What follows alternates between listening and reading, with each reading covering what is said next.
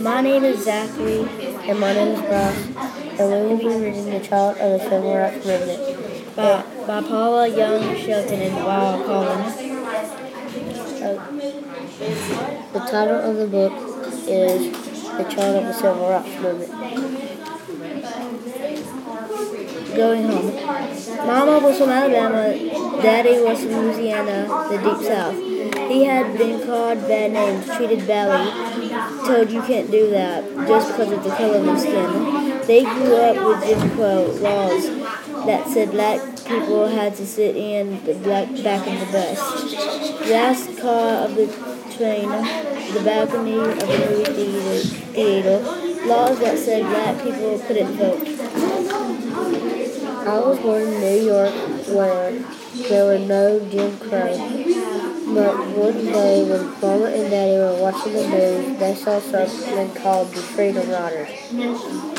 Black and white students riding buses together from the north to the south to protest the bad laws. They want as racist pulled their students from the seats and set the buses on fire. We have to help my father. We have to go get help my father because we have to go get we have to go home because my. So Mama and Daddy packed up the three little girls, Andrea, Alyssa, and me, and we went back to Georgia, back to Jim Crow, where whites could, but blacks could not, back to the heart of the civil rights movement.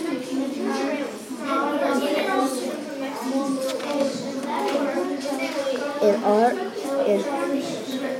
in protest, in our new home in Atlanta, Jim Crow was everywhere. At first, I thought Jim Crow was a big black fur that squalled whenever a black person tried to get a good take. Call, call, you can't sit there. But really, he was a white man who lived on the ground. His favorite black, and he made fun of African Americans. He didn't sound very nice to me. I guess that's why they named him the laws after him because they weren't very nice either. Despite Jim Crow, a few restaurants had opened where blacks and whites could eat together. One Sunday, Mama and Daddy decided to see how far things had really come. So after church, we went to have a brunch at the brand new Holiday Inn restaurant. We stepped into a fancy lobby with chandeliers hanging from the ceiling, and we asked for a table, but they wouldn't let us in. We looked at all the empty tables with, with white tablecloths, and they and the few white faces that stared at us and ignored. All we wanted was to sit down and eat. I was so hungry I started crying, but they wouldn't understand. My baby told me, Mama said, well, I kept crying later and later. Mama and Daddy didn't try to stop me. They simply sat me down and let me cry. And then I, and I stood on top of my lungs my, my very first protest, not only when fit in, but they would understand.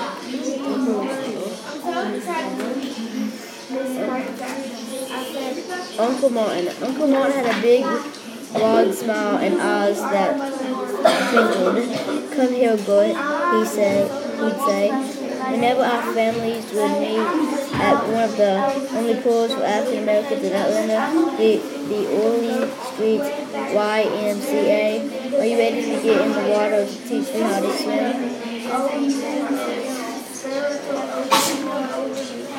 Run. I would run as fast as my skinny legs could carry me. Run, leap. Leap into the wide open and fly. As, as he threw me high, high into the air. No! I would scream and laugh. My arms clapped, clapped tightly around his neck as he pretended to throw me in. Uncle Martin wasn't really my uncle, not by blood anyway.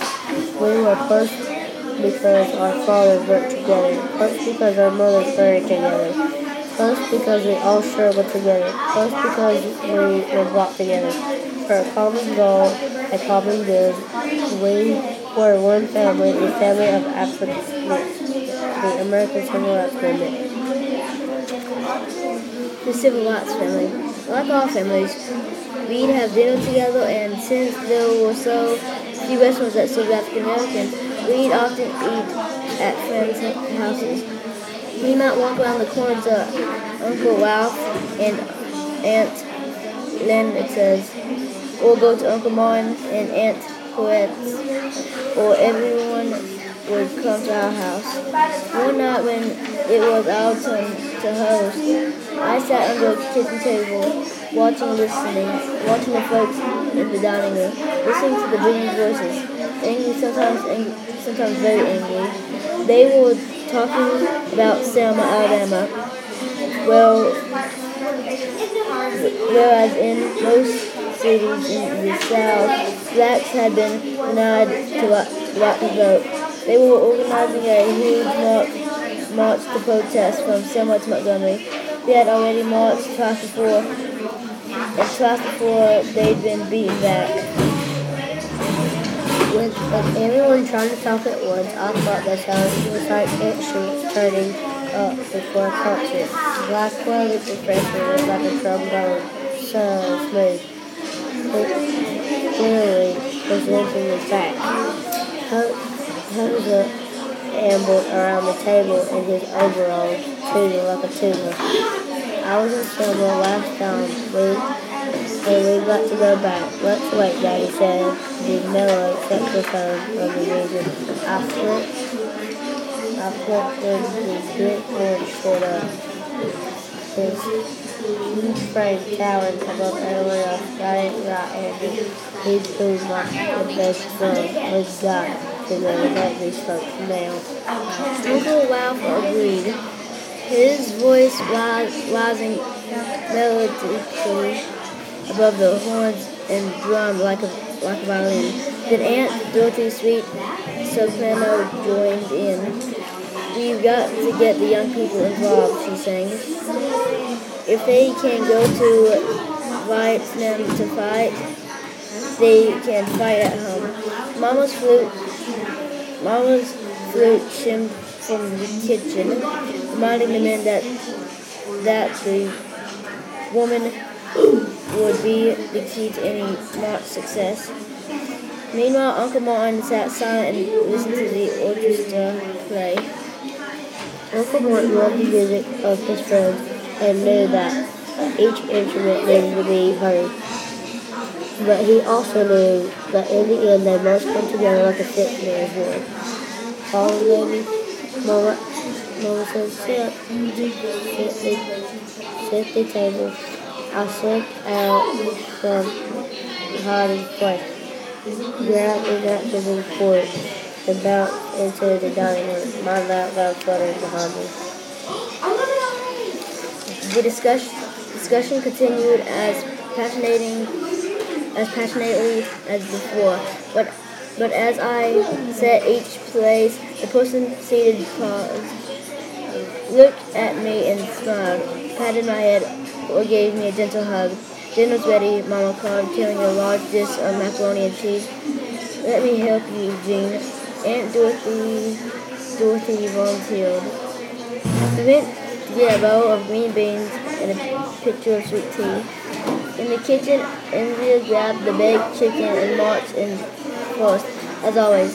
Lisa came next, carrying a big, beautiful salad, and I got the basket of cornbread.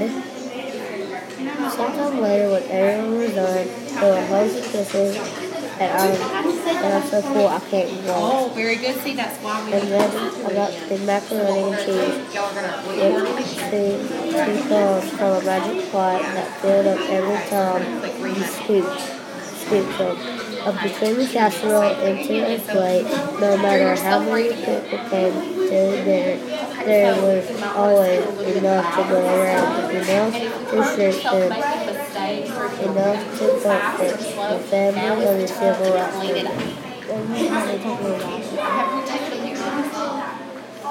Selma to Montgomery. Daddy was all, away a lot at uh,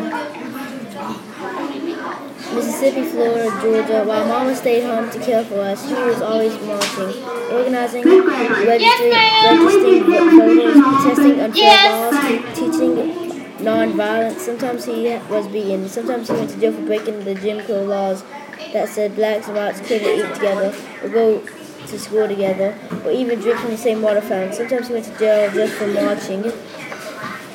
But when Daddy was getting ready to march to Montgomery, Mama said, I'm marching too. So they packed up the three little girls and we headed to Selma.